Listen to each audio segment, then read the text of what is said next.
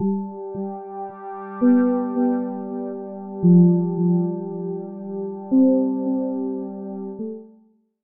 and welcome to the very first episode of the Nerd Impact podcast. I'm Nathaniel. I'm here with Aiden, and I think we're today we're discussing uh, the Batman animated series. Could you uh, fill us in a bit more, Aiden? Yeah, cool. So, first ever podcast. Welcome, hopeful viewers, listeners. Um, before we dive in, thought it'd be good to talk about what the podcast is about. Um, so, kind of in the name is impact. Is looking at potential shows, movies, comics, books, um, right down to toys and music of, uh, that have impacted us and both the wider world throughout the years. And we're both 90s kids, so I probably expect a fair few things to do with that. But yeah, welcome everyone. Um, so today we are looking at Batman the Animated Series, episode 35 from season one, uh, titled Almost Got 'Im. Um, this originally aired in November 1992. Um, interesting enough, when I was watching it on Blu-ray today, um, it's in production order, not episode release order. So actually, on the Blu-ray, it's 46. So it was produced later and released earlier, which was a bit confusing for me. Um, so I'll quickly go through the cast and kind of name some of the stuff you might know them from. Apart from this, um, Kevin Conroy is is essentially Batman. Um, if you go on his IMDb, he's like in anything Batman related. Um, this included he's in uh, some of the Justice League films. He's in um, the Batman Arkham games. So yeah.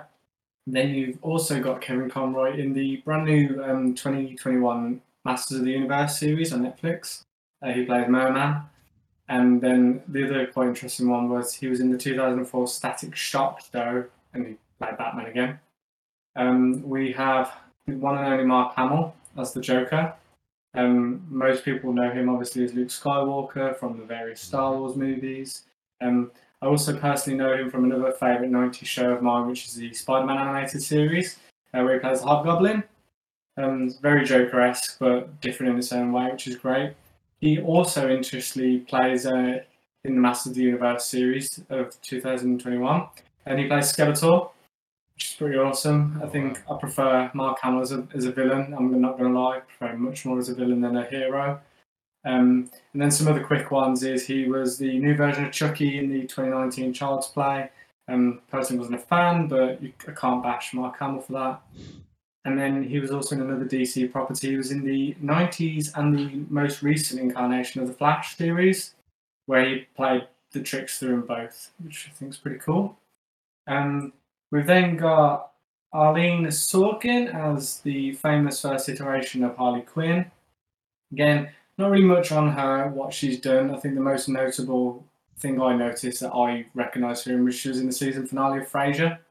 Oh, Um, yeah, which is pretty cool. I love position switch, really. Just a bit. Um, I'm not gonna lie. I'd love to see um, Kelsey Grammer in more superheroes. I love him as Beast. I think he'd be great in animated, especially. He's got a very He was beast, yeah. beautiful voice.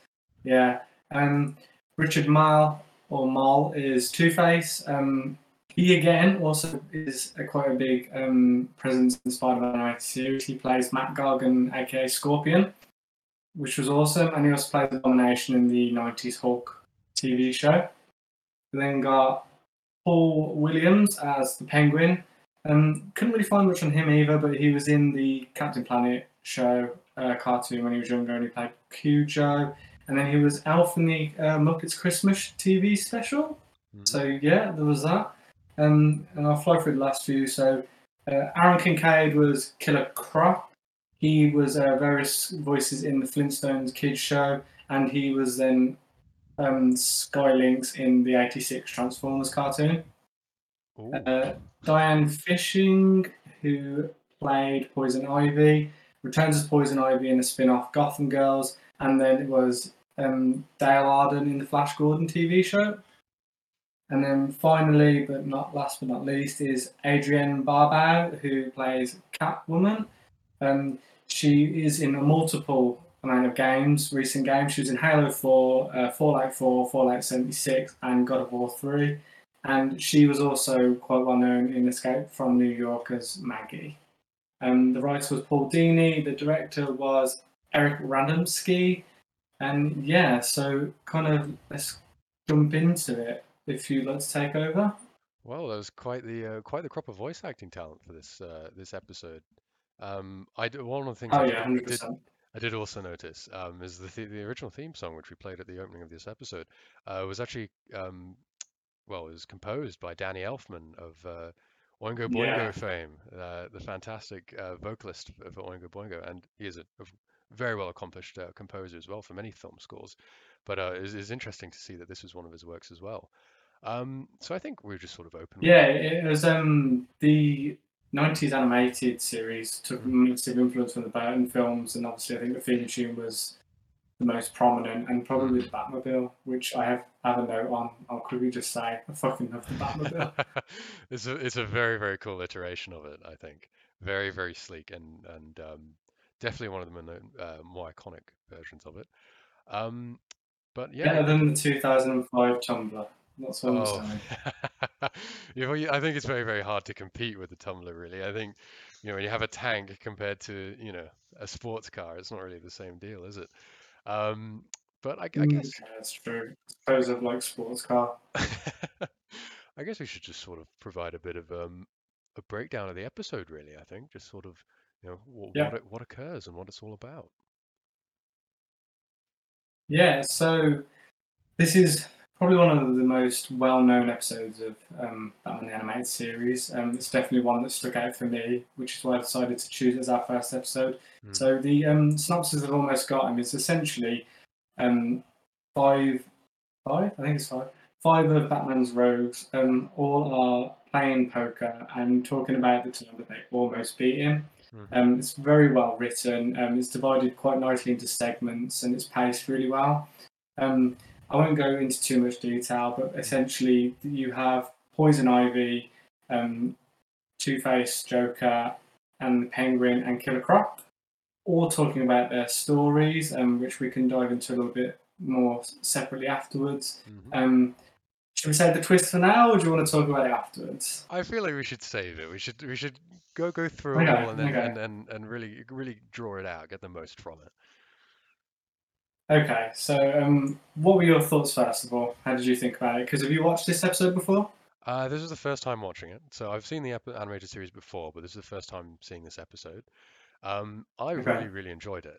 Uh, I thought it was a fan very, very fantastic episode of, of, of what I I would deem personally sort of classic Batman, a much more sort of um, you know, like the way the villains are presented. There's no sort of like element of deconstruction or sort of realism. They are sort of larger than life characters, and so is Batman in this. And I think um, also one of one of one of the things I did want to to mention as well is that there's a lot of sort of subtle characterization that you notice within the sort of opening as if you you know the opening sort of shots are all framed around this poker game and uh, if if you notice Yeah.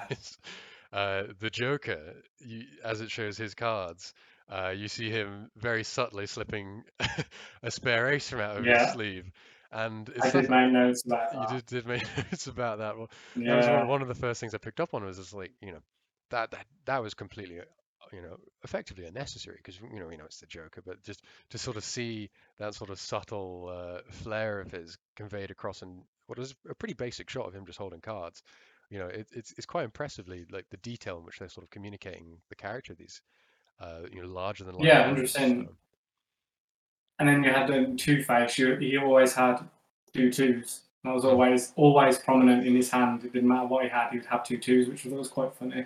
Um, to be fair, you talking about that, I know the first two minutes is essentially just dialogue and cards. mhm. Um, and then I'd say that most of the episode was just the villains trying to basically have a dick measuring competition. It was who was better, and they were Yeah. all basically just trying to one up each other. And I absolutely love that because I think that's how Batman villains would absolutely go about it. They're not about teamwork as such. They are occasionally, but it's always about who who's the best. No, and I think I think the card game is really, really effective for communicating that because there's a sort of like very, very thin veneer of hostility, sort of like uh, per permeating it all as we have these villains, you know, as you said, we're all trying to one up each other, and you know, even in the background we see a fight break out, and it's it's it, you can feel the sort of mounting Yeah, tension, I guess. right. It's uh, re- really quite executed brilliantly, and, and and most particularly as well, as you mentioned, the sort of uh, framing of the shots. You know, as we we we get a lot of close up of cards and stuff, and and a lot of it is very very dialogue heavy, but the dialogue itself is is really really quite fantastic, particularly the Joker.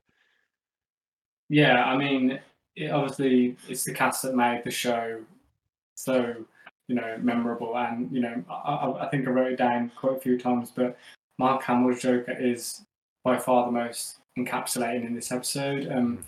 essentially, all he does in this episode is rile villains. There's, there's barely any moment where he's not just trying to take a jab at someone. I think my favourite line in it was um, when Penguin was using a load of like charismatic, quite intelligent words. Mhm. Joker literally was just like, um, words, you're losing Croc. And then Killer Croc's like, oh. And I, I, I was like, yeah, that is the Joker through and through. Yep, yep, very much so. That was also a very terrible Joker impression, so I'm sorry. Well, I mean, we've all got to have our moments in the sun with a Joker impression. It's pretty universal. True, that is. Um, so yeah, if we look at, um, do you want to go through the segments, or do you just kind of want to say which ones you like the most, which ones you like the worst? I think uh, maybe just providing a brief overview as to sort of to give us an impression of how how each villain sort of fares against uh, uh, Batman Yeah. himself. You know. So it starts with Poison Ivy, and hers is actually quite brief. Um, I, I rated it as one of my least favourites. I, I said Yeah, like I wrote down which ones I preferred, which ones didn't. Um, pumpkin bombs, she had gas in them. Uh, Batman was knocked out by them, but then used his awesome Batmobile to travel through the pumpkins, took most of them out, and managed to deliver a gas mask. And that's literally it. So that's the closest she gets him. You know, good effort. Um, the pumpkin bombs thing was quite funny because again, obviously, I knew Mark Hamill was Hobgoblin, and he makes a dig. He's like pumpkin bombs, and like you will be using them in two years' time, but whatever. Oh, right. Is there a bit of a sort of uh, almost an awareness Almost a- there? Yeah. Yeah, except this Yeah. was before, even before Ah, that. right, so it was almost yeah, like it was yeah. premonition almost. He was like pre pre burning himself, which I thought was quite funny. Um, do you want to touch on Two Faces? Uh, yeah, so Two Face, I, I do want to say that uh, one of the interesting things about the Poison Ivy thing, I, I, uh, well, the, her her sort of attempt at, at subduing Batman, um, is is is immediately after he gets first, you know, he first sort of gets affected by the gas, she tries to unmask him, and then he sort of, you know, forces her off. But then when he's on the floor, completely pretty much gone to He straight up punches her in the face. well, he he also commits a bit of a bit of assault, but he, he she doesn't try again. She doesn't try to d- demask him again. He, he she he was basically in a, m- you know, Yeah. a worse state, but she gives up on that sort of you know neglects and just walks away, which I thought was very very weird. But um, I suppose they have to give Batman some sort of chance. I think it's because she got punched in the face. Well, Yeah, I think I think he I think like, he literally- his reactions were uh, unfound. Like he literally just went from master punch. I know. It's like that's like an automatic response for him. Mask equals punch. Yeah. So I no. learned my lesson, if I'm honest. That is fair. That is fair. I think she'd she'd she'd uh, given it the one shot that she was willing to do. But um, he does also continue that trend of, of violence against women uh, later on with with Harley Quinn. But um, uh, yeah, for Hey, Batman's equal. He will beat you if you're a woman or a man. There's no, there's no gender uh, inequality here. well, you know, equal opportunity Batman really. But um, I suppose for the, the Two-Face one. So basically, uh, he's he effectively was committing a robbery with uh, the Two-Tone Gang, and Batman shows up. At which point he is swiftly subdued and brought along. Uh, so he basically enters the scene captured already. So Two Face then decides to uh, very, very uh, flamboyantly, uh, sort of James Bond villainesque, uh, attach Batman to this giant, gi- giant coin. So he's spread eagled on this giant coin, and he sets up this sort of yo, um, what is it, a seesaw contraption with Yeah. this. Uh, he has he stacks up this gold bullion on top of this forklift, and so he has Batman on one end uh, of the seesaw with the gold bullion raised on the other. So he effectively um, lowers the gold bullion, flings Batman in skyward, but at this point he'd uh, he'd been tossing this, you know, his very iconic sort of like half ruined coin, and uh, Batman had got a hold of it. So Batman soaring through the sky, sort of desperately, you know, scraping at these ropes to try and free himself, and of course he does, and very gracefully lands and punches uh, Two-Face straight in the face with the uh, the coin then landing upon the Two-Tone Gang, and so that's the end of his scheme. Very, very swiftly. I have some notes on, on this this segment because one, you just said the coin lands on the henchman. So if that was going to kill Batman, how the hell did they survive? That is I'm true. pretty sure in the next scene, unless it was two other henchmen, they're back up and like getting cuffed or whatever. Like they should be dead, but okay, censorship. Um, uh, I love Harvey Dent always has fair chance. It was 50-50, it always is, and, and even though the gigantic coin clearly would have weighed over to Batman's side because of the extra weight, it was still like the whole ideals of fair. I love that. Mhm. Um, the other thing that got me, and, and I was a bit like, oh my god, um, was I think Batman says, or, or no, Two Face says that he was um, stealing two million dollars in two dollar bills. But then when he hits the money bags, it's all coins. So I was True. like, oh, okay. Yeah. Just thought that was really interesting. I was like, two dollar bills, but they're coins, unless you can get two dollar coins in America. But I, he said bills, so I went with that. They're they're all they're all bills nowadays, at least. I mean, I don't I have no idea back it back in when it came out if it was uh, Yeah. if they actually It was it wasn't a nitpick as such. It just made me laugh Yeah. because I was expecting bills, and then I saw him hit the money bags, and all the coins rolled on him, and I was like, Yeah. okay. Um, right. So, um, I will say that I preferred. So I picked two for best, two for worst. I preferred Two Faces. That was in one of my preferred I would I would definitely agree. Definitely.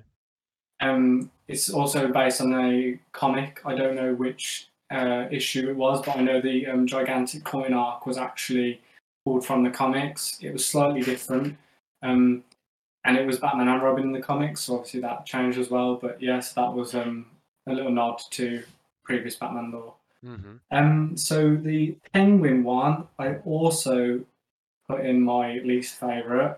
It could have been good, but it was a bit bad. And I will say now to uh, viewers, I am terrified of pigeons and birds.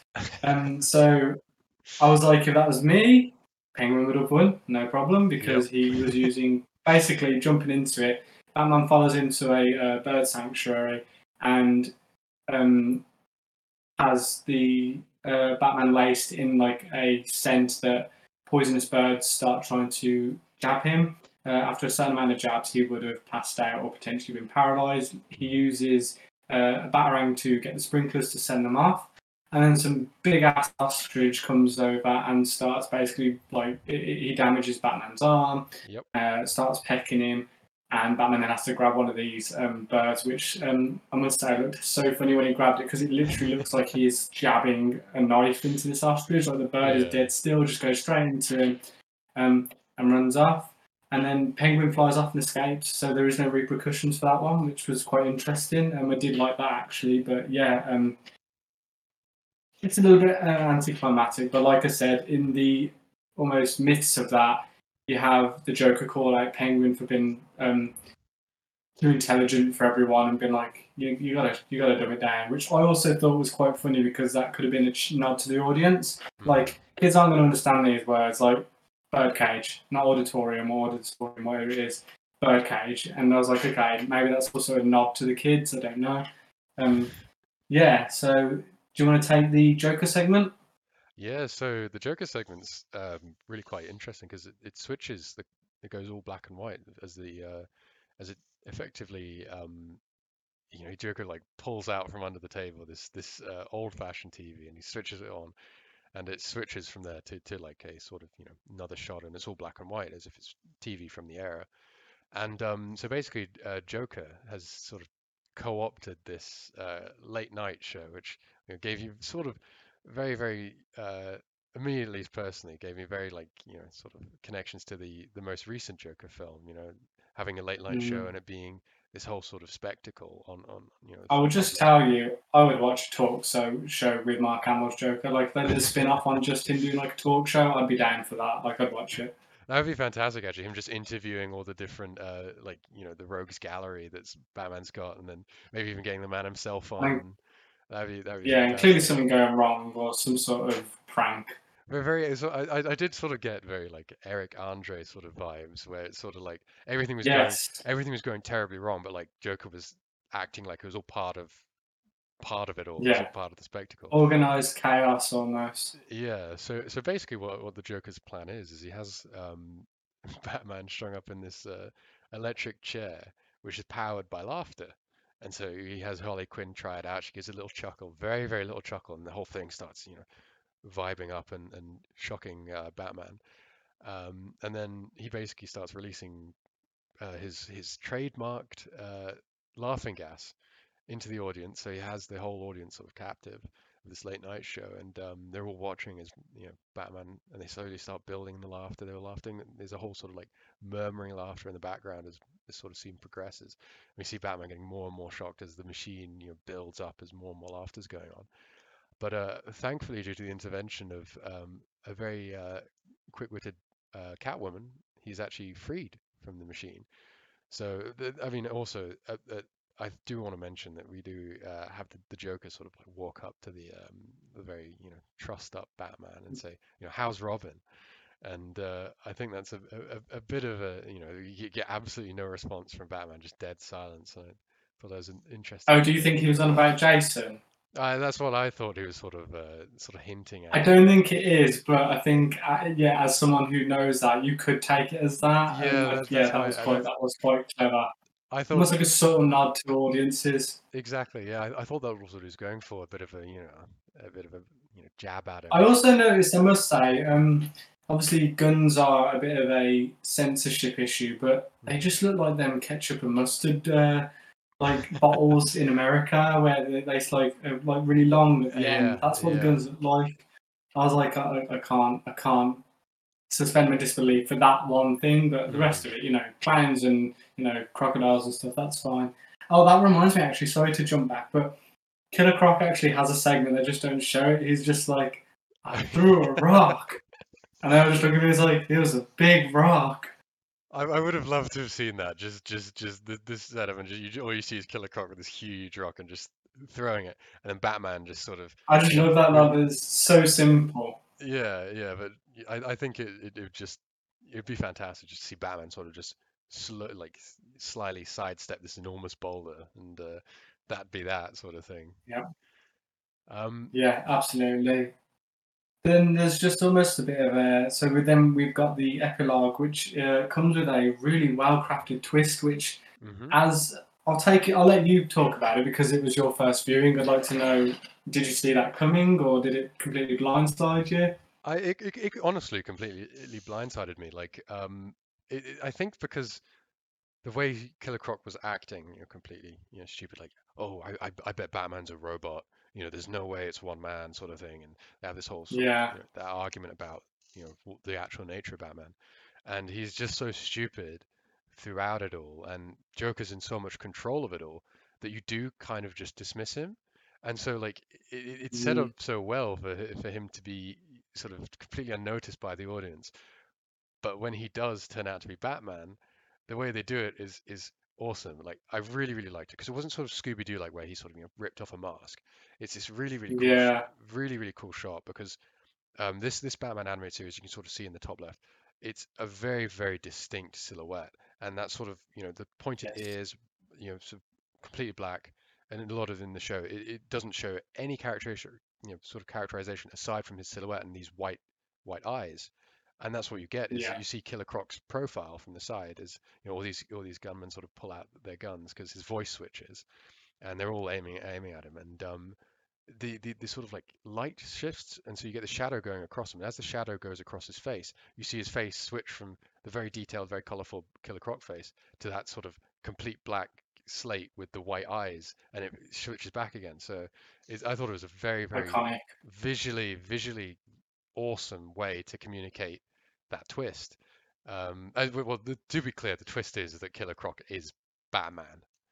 So just s- Yeah. so we're clear with it. Just in case people didn't realise that. Yeah, just in case. Um, yeah, so then after the twist, um, Joker before the Batman reveal, Joker actually reveals that um, he has now got Catwoman, Mhm. um, and that's essentially why Batman was there to find out where Catwoman has been held. She was at a cat food processing factory, and of course she was. Uh, she's put on the um, like production line as you know the typical trope of damsel or guy in distress tied to something mechanical. Um, Harley Quinn basically calls his bluff and is like, "Come near me and I'll turn it on." She turns it on.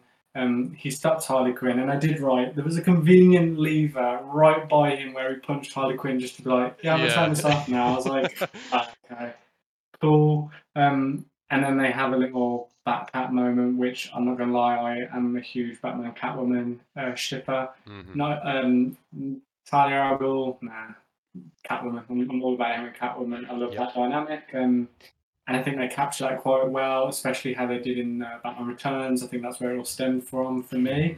Mhm. Um, so yeah, that that was um that was a nice little moment. I think you know just to just to finish it off on.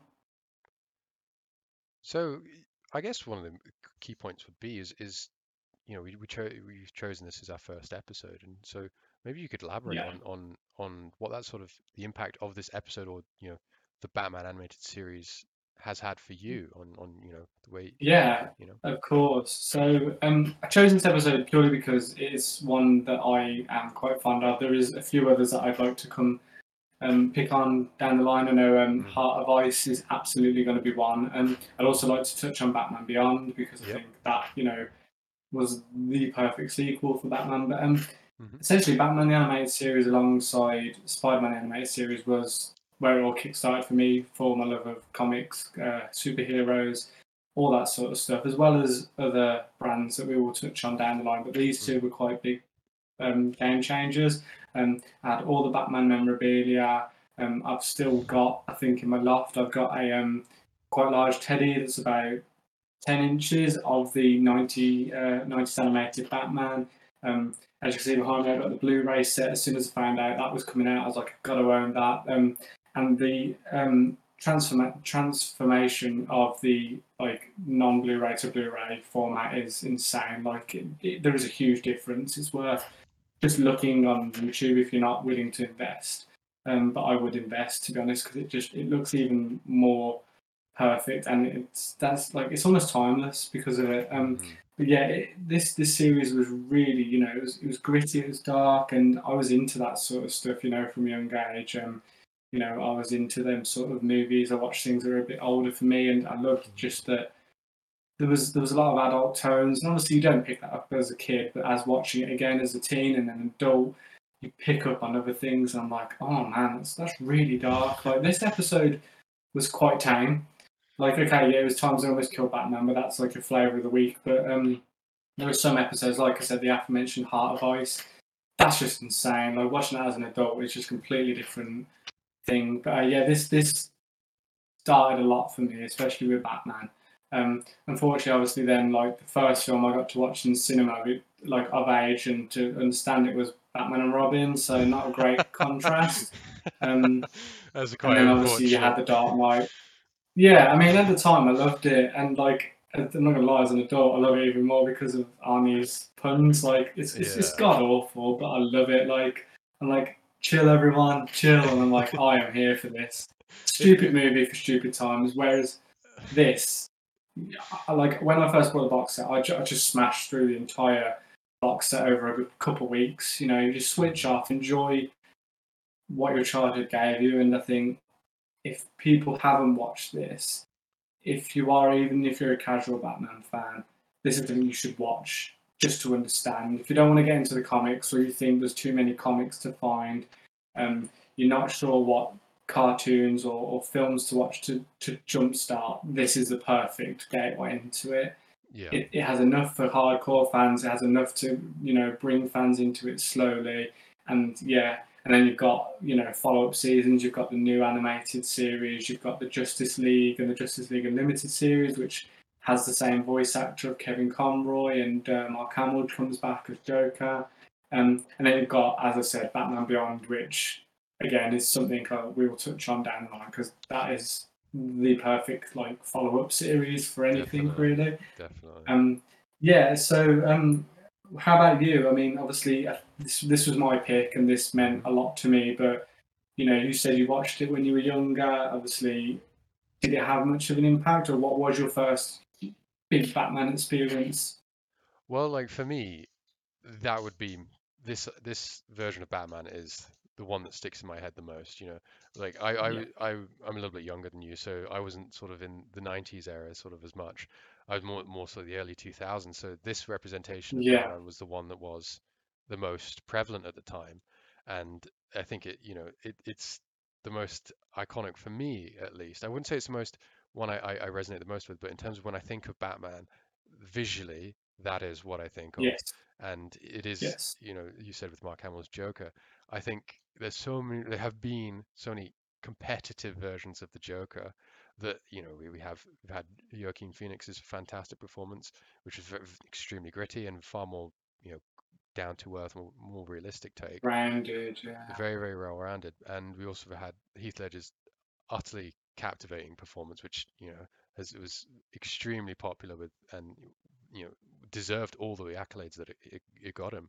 Yeah. But I think in terms of the character of the Joker, rather than a specific sort of iteration of the Joker, when I think of the Joker, I think of Mark Hamill's Joker.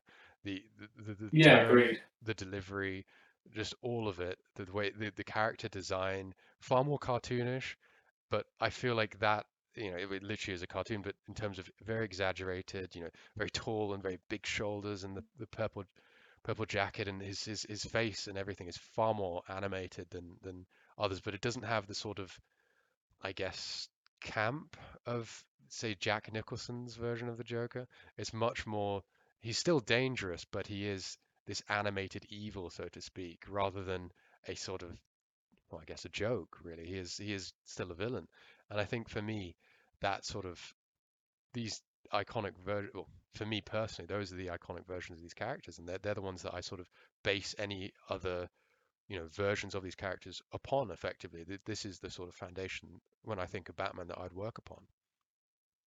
Yeah, hundred percent. I mean, I think the one a lot of fans on you know forums and uh, pages that I follow, and and I follow the same suit is when you're reading a comic of Batman, Mhm. who instantly do you use as the voice when you're reading Batman, when you're Yeah. reading Joker, and it's always Kevin Conroy and Mark Hamill.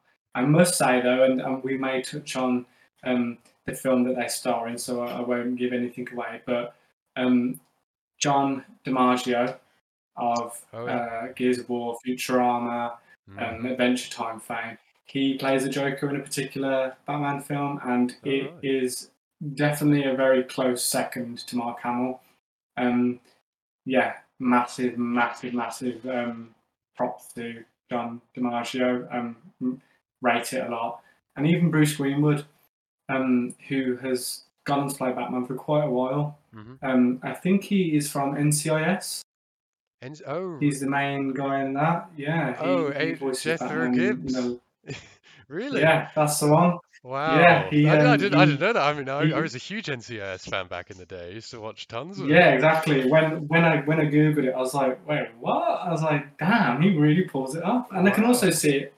Maybe it's an older live action, but it definitely Yeah. works. But um, yeah, he's he's portrayed Batman in quite a few things from um, like Young Justice, uh, and then also a few of the DC animated films. Mhm. So yeah, uh, yeah, just uh, it's it's hard to dethrone the original two, but Mhm. there are some very big contenders down the line. Um, yeah. So what else we got? Okay, so um, brief overview. So rate rate the episode. One bin poor, ten bin it was a masterpiece. Honestly, I wouldn't say it's a masterpiece because I think it's it's it's a very strong episode. Don't get me wrong, but Yeah. I, I wouldn't I wouldn't you know set our standards that high straight away. You know, I think we've got to Yeah, to give ourselves some rigor. So I'd say it's a strong eight. I'd say it's a strong eight. Particularly raising it up is the twist. If it didn't have the twist, it wouldn't be as high Yes. in my opinion because it's the way that Yes. the twist is delivered and how unexpected it is I mean, we've, we've probably ru- ruined that for a lot of viewers now, but uh, aside from that, the, how unexpected the twist is and the way it's delivered, it sort of you know bumps it up, I think. So, or, what would you Yeah, say? agreed. And also, I know you. I, I I would agree. I'd probably give it an eight. Um, surely, I'd, I'd give it more if there was more Batman. But also, I'm very understanding that less Batman is good in this. Like he literally has what three lines. Yeah, So again, if you were a new person to Batman, wouldn't use this as a starting off point because you wouldn't get much Batman. As a as a diehard fan, who's someone who loves it, understands it, knew what was coming, yeah, hundred percent love it. Um, so give it an eight. Mhm. Um, yeah, I I think even with the twist, even if you do know, because obviously I I watched it knowing what was happening, I enjoyed it more because I was looking at how Killer Croc was being, I was looking at how he's acting, and I was like, damn, that's really good. Like it really is. There is no illusion or you know, uh, alluding to the twist until they literally just throw it on you. Like it, it's, Yeah. it's perfectly well done, and, and there's a there's a fine line between randomly pulling a twist out of thin air and dropping little seeds throughout. yeah, But this one was one of the twists where it works so well for not having any seeds because it would have less impact. So yeah, um, eight out of ten probably for me for sure. Um, yeah, I mean most most episodes are seven, eight, and above. Um, Yeah. But we will eventually one day get to the you know the tens out of tens. Um, best hero moment for you in this episode? Uh, this is this is gonna sound terrible, but the, the bit where like he he just sort of leans over and pulls the lever uh, at the bend with Harley Quinn. He doesn't say a thing, and she's she's hyping it. She's like, "You got to choose between one of us. There's not enough time." And he just kind of looks at it, and then like looks over, and then he just opens this this box and pulls the lever, and then he just he just looks at her, and she's like, "Oh shucks." And uh, I think Do you know what that is? That's a I'm Batman, get out clause. Like, you know how everyone's excuses, he's Batman. That was literally, I'm Batman. Yeah. Yeah, I, I just thought it was it was so fantastic that it, it you know he, how it just it was just super cool. You know, I know I know it's kind of silly. You think it's like almost like a you know, Deus Ex Machina. It's a cop out, but I feel like it, it really showed it contributed to like Harley's character because she's like, oh, he he he totally immediately saw through my very hastily constructed poor plan, and uh, and then I, I I swear that there's there's when once it cuts the camera away to sort of outside before you know we see everyone getting arrested and and Catman, Catwoman and Batman are on the roo- roof. I swear there's a punch sound effect.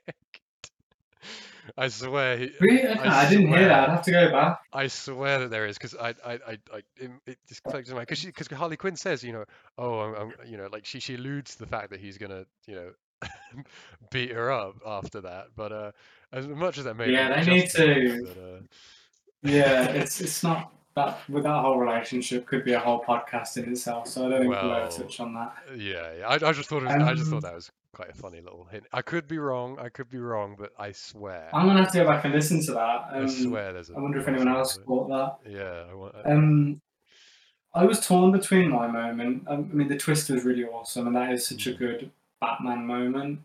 Um, but because it's a bit on the nose and a bit obvious, I, I kind of like the coin escape. I'm not gonna lie, it was because from what I remember reading of the comic version, it's a very like unbelievable way of escaping. Mhm. Um, I don't I don't remember the details. I just remember being like, that's that's far fetched. Whereas you saw Batman again about planting seeds. You saw him swing for Harvey. He could have grabbed it then. Um, so it wasn't like uh, he just randomly managed to find the coin. There was there was a scene where it potentially was taken, um, yeah. and then he escaped. Yeah, I think that was my kind of like in there, boom. um, most villainous moment for you, Uh, or stand out for a villain? Well, like like I said, in within within the context of which I'm viewing it, the bit where Joker goes up to Batman and asks, "How's Robin?" I feel like within the context that I was associating Yeah. with, I feel like that resonated with me as a distinctly like cold, cold comment to be making. Within what I understood, and uh, you know, I could be totally wrong. It could just be a nice little like, "How's Robin?" sort of thing. But uh, of course, I feel like the undercurrent there you know, maybe I'm reading into it. Yeah, okay, with with that okay, I'll undercurrent, I that. I feel like it it, it it's in my mind the most you know villainous act in in the show. You know, not even trying to kill, cold, you know, Catwoman. It's, it's just cold. You know. Yeah. Two seconds. The bloody cats came in and the door shut. Let me just open it for her. Go on. Go on. Go on. We'll be right back. We're just having some technical difficulties. Yeah, she likes to sit on this chair, so when someone is saying it, she looks at you with disgust and detest. So I've, I've just, I've just Uh, took her out. yeah, typical cat behavior. Yeah. Um, yeah, I, I'm going to throw a bit of a um, out there choice for my villainous moment hmm at the very end, and, and it's only very quick and you'll miss it. But after Batman captures Joker, Catwoman goes to check on him, and Harley literally sucker punches her with one of them like Jack in the Box punch bags. And Oh, she punches her in the back of the head and knocks her out. And I was like, Jesus, that's really brutal. Like, damn, okay, that's my winner. That is. It's funny you mentioned that because he, what the Joker says before that, he said, you know, he he's on the floor and then he says to to Catwoman, he's like, you, well, you failed to forget that I have another ace up my sleeve, which was the exact card that he'd pulled from his sleeve during the poker game. And so, you know, immediately after that, you know, Catwoman gets knocked out with. I, I swear it was it was it was a, one of those punching gloves attached to a revolver that that. that was a revolver. was a Yeah, I know. I know it was just Yeah. on a spring. Yeah, so All I remember is the hell. glove and the spring, like Yeah. bashing it straight in the back of the head. I was like, that's like Harley Quinn's a brutal sod sometimes. Yeah, no, she she's she's she's cold, but I th I think it was also you mentioned as well that uh, the voice actor for voice actress, sorry, for um, uh, Harley Quinn, sort of she has that Yes. established sort of Boston drawl, which is so so sort of iconic. And Mm. I I think in listening to you know we think about Suicide Squad, I, I haven't seen the latest uh, rendition, but the original It's pretty good.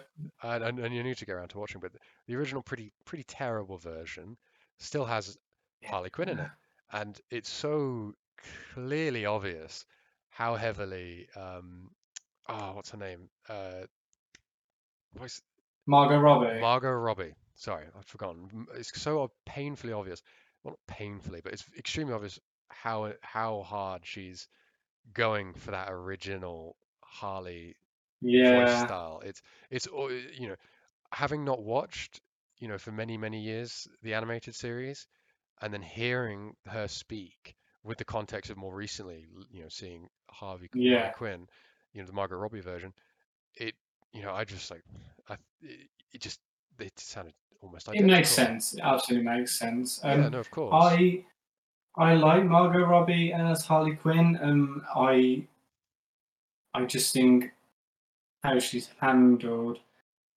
is where it kind of goes a bit wrong. Like in Suicide Squad, like obviously there was a whole thing about how they glamorized Joker basically being an abusive prick to her. hmm Um, and a lot of people were like, "Oh, I wish I had a relationship like them too." And I'm like, "You are completely missing the point in that. Like, it's been touched on comics many, many times.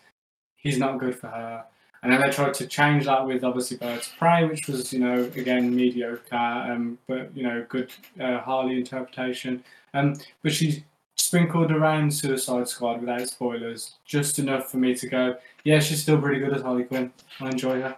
Yeah, because I feel like with the first one and maybe with Birds of Prey, having her as probably the central character, you know, she she's not the central character in Suicide Squad, but she's one of the major ones, and especially overall the Mm. marketing, I feel like maybe we're at a point where she's a little bit over, we're oversaturated with Harley Quinn now. You know, like I feel like taking, Yeah, I think they need to take a break. yeah, Um, I mean, I know the she's Margot Robbie's unsure whether she's going to continue. mhm, Um, I could see them doing a, uh Harley and Ivy movie. Obviously, the Harley Quinn series is is quite well acclaimed, and Yep. that's essentially Harley and Ivy. So I reckon they'll probably eventually do that.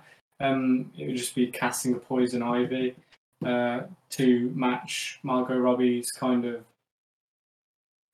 personality as such yeah. um, which I think would be quite hard. I don't know who would cast as Poison Ivy anymore. Do you have any ideas? Well, I suppose when I think of, I was thinking sort of Karen Gillan, You know, I don't know. If she's a sort of From Daredevil. Uh, no, she's she's Oh no, Nebula. Nebula. Yeah. So Sorry, yeah, Nebula. she is she is a, a Okay, that could work. redheaded Scottish, but also the way she plays Nebula is very sort of you know inhuman, and and I feel like if they if they sort of contrast, you know, sort of Poison Ivy being a bit more, you know, uh, less human, I guess, contrasted with I guess Mm, Harley's more sort of craziness, then I think you get like a pretty yeah. interesting dichotomy there. But of course, that may not necessarily fit the character, but personally, I think that would be relatively cool to see. That's a really good shout, actually. I, I was trying to think of someone myself.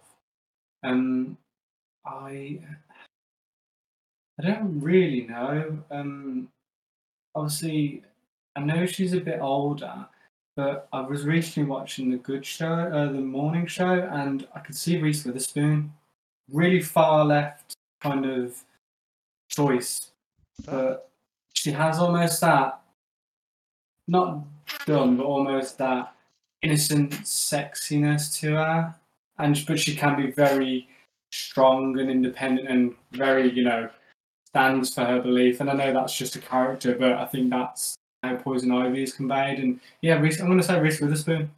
I think I think that's an it's like you said, a very far left one. Like, I I wouldn't sort of you know very far out as a suggestion. I wouldn't think of Reese Witherspoon as as that sort of character, but I could see it. Is I just think they need to they need to try far less stuff. I mean, Ben Affleck, for example, was never a oh, contender for Batman in a lot of people's eyes. He uh, is phenomenal. I'm did did you not a fan. I personally, I I The writing for him was shocking in yes, in you know yeah, Batman vs yeah. Superman and Justice League, but him as Batman, like I will watch that um, warehouse scene day in day out, and I will also watch the um, armored Batman v Superman scene, and you know when you know he's like, um, "You're not brave, men are brave." I'm like, "You have got this down." To be fair, he's not he's not my absolute favorite. That that is Michael Keaton, but he's he's definitely my second favorite. I think I think oh, this may be slightly controversial, but I, I feel like he comes off way better as Batman and Batman versus Superman because Henry Cavill's Oh Superman is yeah, pretty pretty bland, honestly. I I I yeah. physically and and appearance wise, I think he's a you know fantastic Superman. You know, the guy clearly is built for it, but sort of Oh yeah, Henry Cavill's awesome. just I like would put it down to the writing and studio interference. I'm, I'm going to have to say I'm one of them people that will back it. I'm not one of these, you know, Snyder bots who's tracking the universe and going on internet forums. I, I, I like Batman vs Superman for certain scenes. I haven't watched it in its entirety since uh, I watched the director's cut. I will watch more scenes from it because I enjoy that but it's it's a lot to take in, and, and I I struggle with it. Um, I've watched some of the Zack Snyder's Justice League, and again, there's a lot going for it. There's a lot still to improve, but you know, we've also kind of seen the studio interferences and what happens there. I'd like to see what he could do free reign. Um, Cavill as Superman, he's he's a great actor. I won't deny that, but I'm not a huge Superman fan, so I don't really buy into it either way. Mhm. Um, I could take it or leave it really. Um, I'm more of a t- team Batman, and yeah, Ben Affleck is great. Michael Keaton is great, and I'm very excited to see them both back in the Flash in 2022. Yeah, I, I, I, mean, oh God, I, I was literally just today watching it, sort of a deconstruction of uh, of how how terrible the um the Flash TV series has become recently. Um, Oh yeah, I don't want to touch on that. yeah, I think that I think First two seasons were insatiable, and then it just all started going down the toilet. I think maybe that's a topic for an, another video, but um, another podcast. All I will say is, did you see that they were using flashlight sabers in the latest episode? I did, episode? I don't watch it. Lightning bolt. Yeah, I just saw someone. Yeah, lightning bolt lightsabers. I was like, that no, no. And they've. I'm not gonna lie. Wally West and Bart Allen are two of my favorite speedsters, two of my favorite characters, and hmm suits and the whole just kind of arc. Well, with more with Wally because I watched with Wally in it. that arc was shocking, and the costume Bart is in just looks terrible. So yeah, I, I, I dipped out after season three. No, well, I I, I think uh, yeah, I think that's definitely a smart decision to be honest, because I, I haven't watched you know any of the latest seasons. I've watched a few episodes of when it's you know first started coming out, and I've seen a few episodes of Arrow as well across the time. But um, my God, I will so give you. I will give you. Season one is extremely good, very well written. There's a good. There's some good, you know, character arcs. It's it's it's paced quite well. There's a good twist in it. Season one's worth a watch, but then you have to carry on, and that's that's where I'd struggle. I suppose it's also difficult for people, you know, if they're coming into the show, to sort of invest in something if they know it's just going to go down the toilet, you know. And I think it's Yeah, also, exactly. it's also rough when people have these, you know, iconic uh, versions of these characters in their mind. Like if I think of the sort of, you know, the Justice League Flash, he was awesome, you know. He he was Mm, effective and awesome, and I feel like in the show maybe he comes off a bit more, I don't know, a, a, a bit bit goofy. Useless. Yeah, yeah, Useless. yeah. Like they they've turned from what I've heard and read and you know spoke to the people about. It's gone from Flash is you know the Flash is fast man life. You know he needs people to encourage him to. No, you need you need all these people around you, otherwise you can't be villains. Yeah, And uh, yeah. no, that's it's, it's not called the Flash Team show. It's called the Flash. But hmm yeah, I, I haven't watched it, so I wouldn't be able to comment too much. But I've just heard it's gone pretty downhill. So I'm kind of out of that. I'll uh, I'll just wait for the Flash movie next year and hope that brings me something. Well, speaking of, I think if we get back more to the Batman side of things, what what is um, I Yes. guess your opinion on the you know the Batman movie coming out? You know, we've seen it been filming in Oh, I Glasgow can't wait. I can't wait. Are you Robert excited Pattinson. With Ro- Can't what is wait. your what is your what what is your opinion of, of, of the casting of Robert I'm I'm Pattinson? I'm all for it. I don't. The Twilight thing is ten years old, and you know, I was. I remember when the casting came out for Heath Ledger as the Joker, and the internet were like, "He's going to be shit. He's, you know, he's broke Brokeback Mountain. He's in Knight's Tale. He's not going to be good enough to be the Joker." And I actually remember being like on the message boards, been like, "Give him a chance. I reckon he could be really good." And there you go. He was one of the, you know, he is one of the most recognizable Jokers we've got of this decade, of probably for the for many many years to come.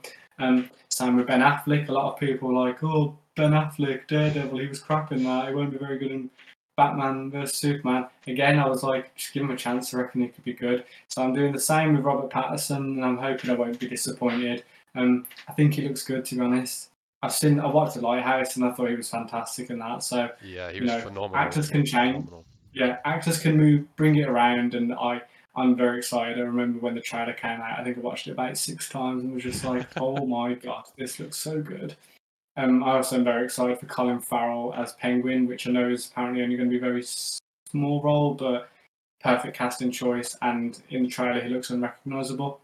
Yeah, no, that is true. Um, I think one of the things I've This is a really small nitpick, but I I, I just got to say it because it's it's been on my mind for a while since I think thinking about this uh, the new Batman movie.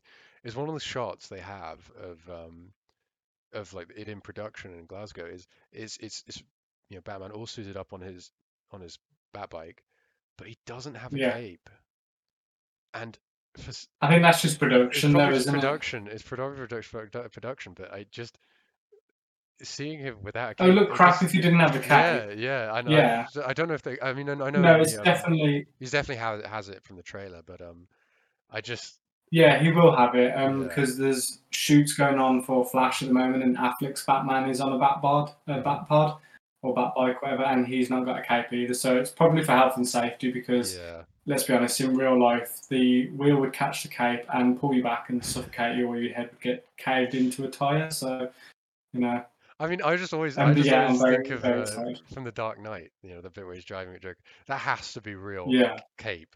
You know, that has to be the way it, way it flares behind him. you reckon? Uh, we'd have to have a look actually the production Because it behind just, it. I don't, you're prob probably you're right. Is it must be a nightmare to try and film just a random piece of cloth going over, and you, like you said, the health and safety of it getting caught and stuff. But it just, just, just something Yeah, about that resonated with me. Just him without a cape was just stuck on my mind. But um, I, I personally think that Robert Pattinson.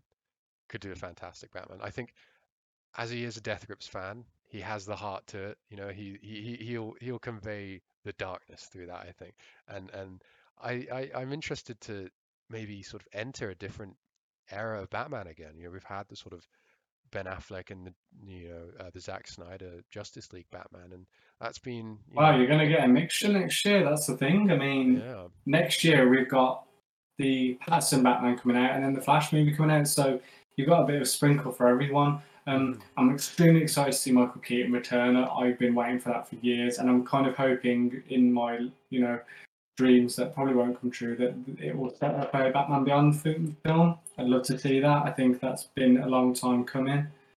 And with Michael Keaton as an older Bruce Wayne would just be perfect. Yeah, I mean, uh, it, it's interesting that they're also bringing back sort of older iterations of the characters because I, I, I know I've sort of heard the rumors for the newest uh, Spider-Man film. They're also sort of bringing back the Andrew Garfield and uh, and also the one and only yeah. Tobey Maguire from the, the, the, the very classic Sam Raimi uh, I Spider-Man want to believe it. I do want to believe it, and I'm hoping. And what adds fuel to that fire recently is Kevin Feige has apparently said, and I don't know if it's true or it's just the rumor mill, but Kevin Feige said there is not going to be a trailer. It's going to be a you'll just go and watch it to enjoy it, which makes me think you're hiding something huge if you're not releasing a trailer. Because they even released trailers for Endgame and Infinity War, and they didn't give much away then. But if you're if you're that dedicated to hiding plot details in a film, something big's going on. Um, I know there's been some toy releases and spoilers, but doesn't give much away. So I don't know how much they're going to be able to hide. Um, but yeah, I I really hope they do bring back Maguire and Garfield. It'd be beautiful. I, I think it would be just it would be just just a mess. I think, but it'd be really fun A mess. Well, I, I just think you you can't. I, I they, they all have such There is a lot going on. yeah. There's they all have different tones. There, they're Spider-Man, and I think I think what happened. I guess the sort of inspiration was was uh, in, into the um, Spider-Verse.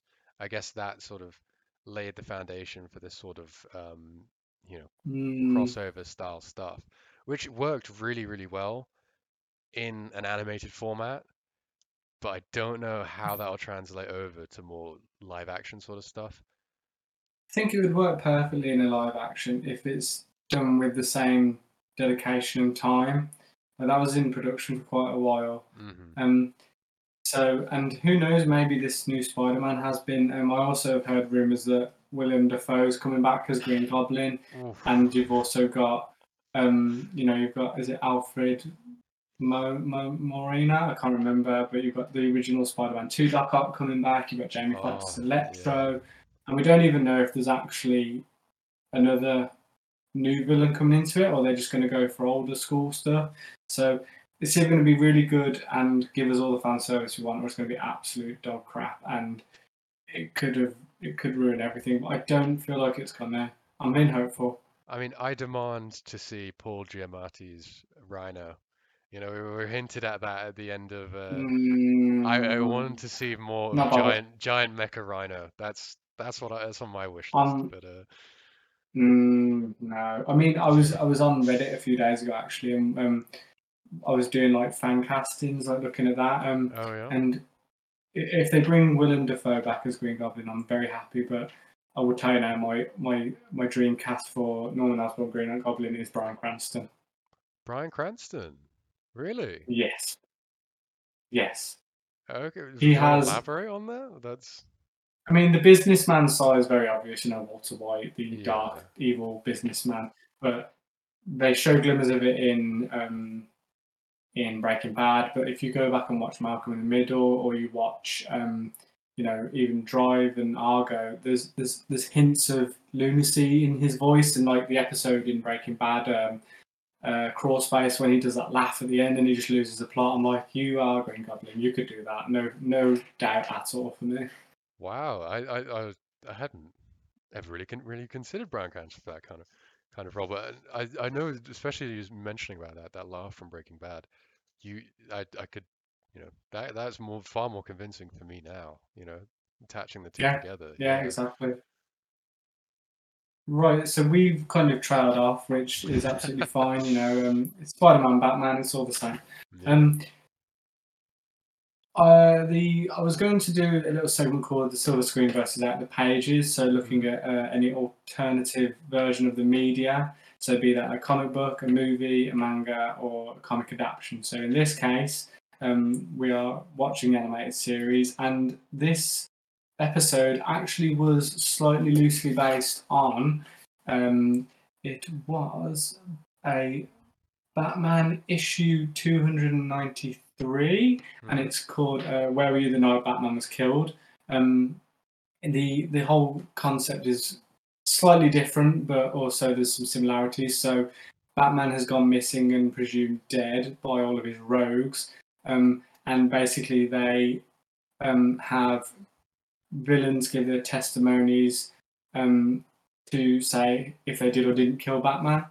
Um, yeah, I obviously won't go into too much because you know we've spoiled this episode, and I won't spoil the um, the comic. It's a it's a four part series, so it goes over sorry issue two ninety one to two ninety four.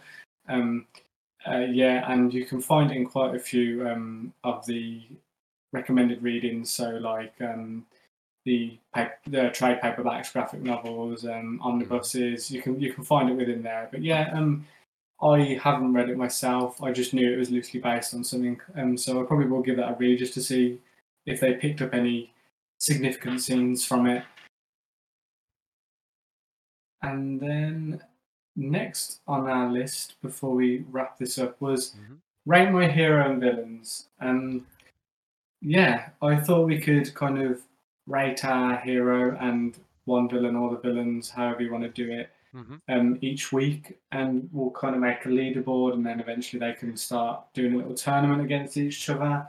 Um, so obviously, heroes we've got Batman. So four categories. You've got heroism. So we'll do out of do out of five. So heroism. Well, uh, I mean, is, is, is is punching women villains very very, very heroic?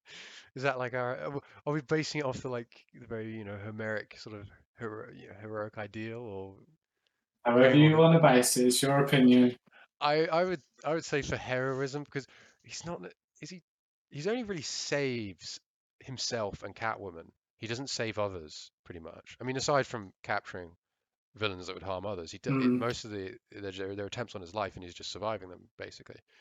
So I would I would Yeah. say I would say three because he does save Catwoman. Okay. Yeah, I would probably say the same. Um, I'm gonna I'm gonna put him with three point five because I think that twist was very smart, very heroic, and and I think it if he hadn't have done that, he wouldn't have saved anyone. Yeah. So overall, he has a six point five. Um, badassery. How cool was he in this episode? Did he do anything that you thought, damn, that was hardcore? I would say four. I'm not going to give him the full five because you know I've got to temper our Yeah. Okay. But I'd say four for Yeah. the awesome um, twist, obviously the way he. Uh, Yeah. Agreed. Um, exactly the same score. mm. Um, memorability of him in this episode. Uh, does it stand out? Um, he, you know, just in general, really. Would I say it's sort of, I guess, character defining? I wouldn't say so much that. I'd, I'd say probably four. I'd say a four for memorability in terms of uh, this is him. It shows Batman against all of his rogues gallery. It shows him absolutely trumping all of them, and it shows him and his relationship with Catwoman. I think it just encapsulates almost everything that you'd want to address with Batman. Almost, of course, you know there is some mention of Robin. There's no Alfred, and there's you know there's no sort of you know his alter you know, ego or anything like that. There's none of the more complex side of things, but I think Batman as a superhero, it, it sort of covers all of the you know all the talking points, I guess. Okay. I gave him 3.5. Um, I think whilst there was very little of him, it worked well. Like you said, he was against all of his rogues. Mhm. Um, but I think there's more memorable Batman within other episodes. So yeah, three and a half for me. Um, and then Victor Victorious. So how well did he win the day? I think it was a pretty clean sweep for Batman. Saved Catwoman and got Yeah. all. I'd I'd probably have to say that that's like a five, right? Like he he he Yeah, he just agreed. dominated all of them. So I I I think that's that's as as well as any sort of hero could do, really. Yep.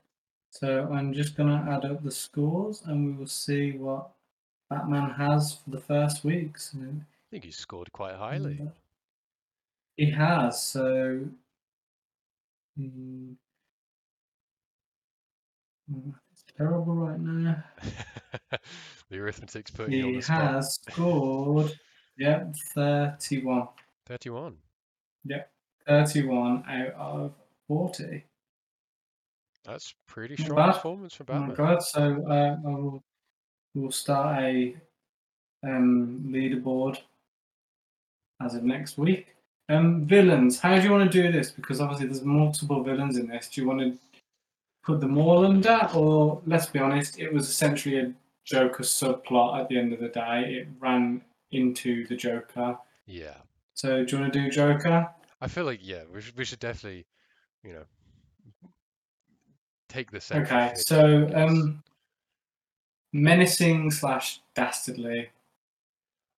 I would, like I said, I've said mentioned this like twice so far. That comment about Robin, really, really, really, Yeah. really cold. So I think he scores a good, good, good four on that. Okay. I I'm gonna say a three. It's middle of the row. Um, the electric trail's pretty brutal. Yeah. Um, and the laughing gas, but again, I think joke. That's that's time Joker for what we can see. hmm Um,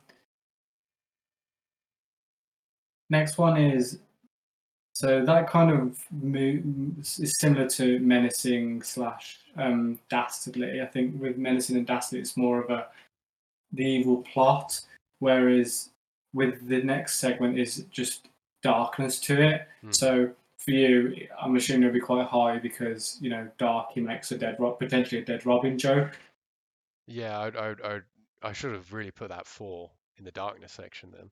I would, I definitely uh, put it there, and I think I'd probably go with, with the with the three. Andrew, if you want. Yeah, I'd, I'd, I'd go. I put the. Okay, in so four for dark, three for menacing. Yeah. Okay.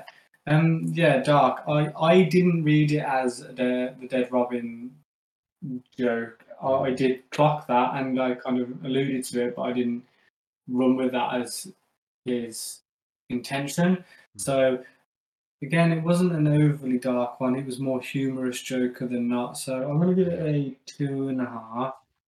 Which Okay, quite, quite, quite low. absolutely fine. I think that's. uh, I Um, feel like maybe middle of the I'm. I'm maybe I'm sort of overspending these points. You know, giving giving it No, being a bit that's too fine. generous.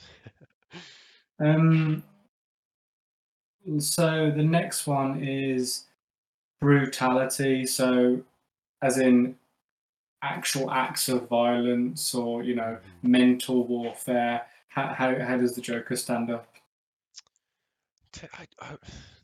I just I think Joker's brutality is is is much more calculated. I think in this episode he is just sort of playing around with Batman rather than, you know, an aggressive, you know, trying to break him down sort of style Joker.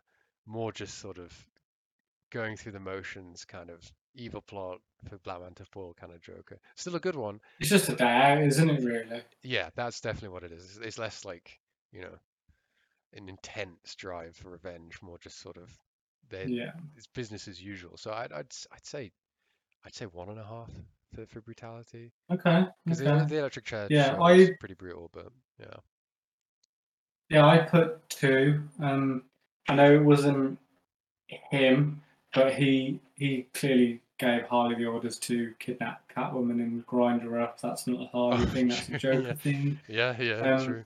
So yeah, okay. And then last one is success rate. So how close were they to winning? Um, say that again. Uh, so success rate. How close were they to you know been victorious? Did they actually nearly win the day? Were they anywhere near it? Was it Oh, you know? Well, as we discussed, it's a complete full sweep for for Joker. So yeah, I, I think. Well, so, Okay. no, no, that, that's me getting it wrong. It's a complete sweep for, for Batman, but I think Joker out of all of them stood the closest chance of, of winning. I mean, he had Yeah. he had uh, Batman in probably the most you know convincingly defeated position out of all of them, rather than just a little bit tied up or a little bit knocked out. He had him fully trussed up Yeah. on an electric chair, and he had the Catwoman Catwoman And he only well. got through because of Catwoman. Yeah, and yeah. he only and Batman only got Catwoman. So Exactly. I've s- what are you what are you thinking? I uh, I'd I'd say well compared to the others, he'd rank rank pretty well. So I'd say, I'd say three. Is that he he got Okay, yeah, close, I put three and a half. because it wasn't just him capturing Batman, he also then had you know the backup of of of having you know Catwoman captured as well and potentially round Yeah, up into exactly. So yeah, Well, that really is dark when you think about it. it, Um, it. So Joker only scored 19 out of 40, which for the Joker is pretty low. But I um, I'm sure there's various uh, uh, various Jokers we can bring in down the line who will most likely top that. I know for a fact the Dark Knight Joker would probably be in the high 30s, if not a lot more. hmm Um, yeah, so I think we're kind of coming to the end. I think I'd just like to end it with a bit of trivia about the episode, really. Um, you know, some people may know about it, some may not. Um, it might even surprise you unless you've done the research on it. I've done a bit. So, um, We'll see what I what, you what I did a bit, out. okay. So I'll just pick out some of the ones that interest me. So um, when Two Face recounts how he tried to get rid of Batman, um, Poison asks Ivy asks what becomes of the um, giant penny, Mhm. and he says they actually let him keep it. Um, this penny actually is seen in the Batcave and um, in Batman Beyond as well. So it uh, does continue to stay in there, which is a quite nice little uh, Easter egg. Or is this a Um, continuity of the coin then? That's interesting. Exactly, yeah. That, so this this kind of almost sets the origin, but yeah, you, you do see it quite a few times. I remember it quite well. Um, we've already touched on it about the um, how clever the writers were by doing the uh, cards at the beginning Mhm. with Two Face having you know two two cards. Um, he also has half and half cream in his coffee. Um, his story is the second anthology. Um, and then the Joker makes a snide uh, remark saying that he always sees double and always comes in second. Wow. that was deep. Um, what else is that? Yeah, it does. Um, let's have a look. There's not too much on this one. Um, so what else was there? Um, we we mentioned that. Um, yeah, it's not really a lot. It's, it's essentially about the things we've kind of already touched on. hmm Um, yeah, we touched on, you know, um, Hobgoblin. Well, that brings us to the end of this first episode of the Nerd Impact podcast. Thank you for tuning in, and join us next week for a discussion of Genndy Tartakovsky's fantastic 2003 Clone Wars miniseries.